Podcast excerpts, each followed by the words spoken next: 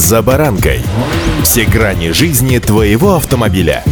Автонапоминалка. Комментарии экспертов. Советы по обслуживанию автомобилей в программе «За баранкой».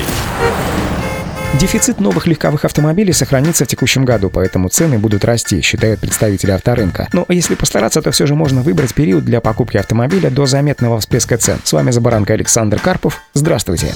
Автомобильные факты.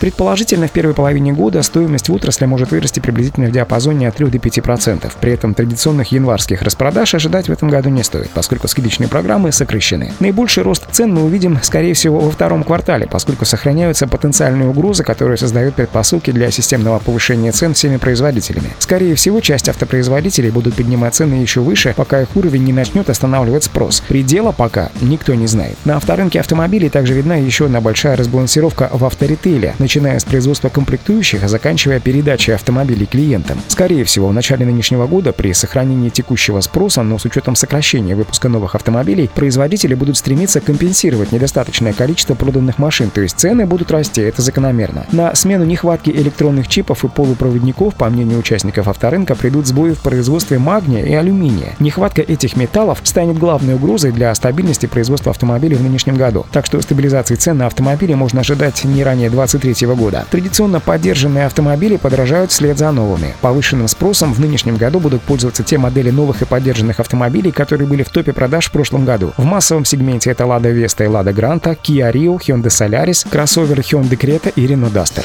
Автомобильные факты.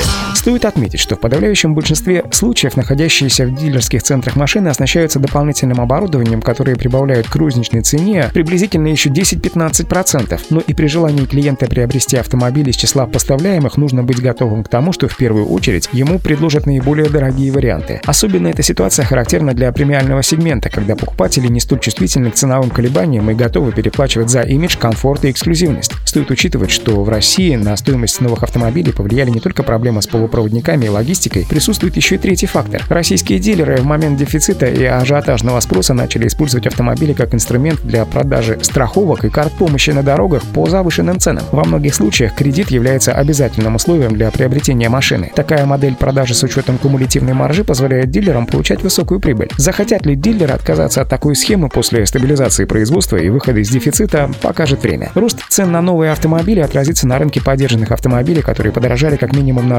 25-30%. На сегодняшний день многие автовладельцы могут продать свои машины дороже, чем, например, покупали их 3 или 4 года назад. Стабилизация рынка новых автомобилей в короткие сроки поможет стабилизироваться цены на транспортные средства с пробегом. Вторичка более гибко, в отличие от рынка новых автомобилей. Здесь можно договориться с продавцом о более выгодных условиях. Возможен дефицит 5-7-летних транспортных средств из-за сильного снижения продаж новых автомобилей в 2015 году, которое особенно остро чувствуется на сегодняшних реалиях. По словам экспертов, сейчас хорошее время, чтобы не только присмотреться к автомобилям с пробегом, но и чтобы выгодно продать свой автомобиль. Удачи!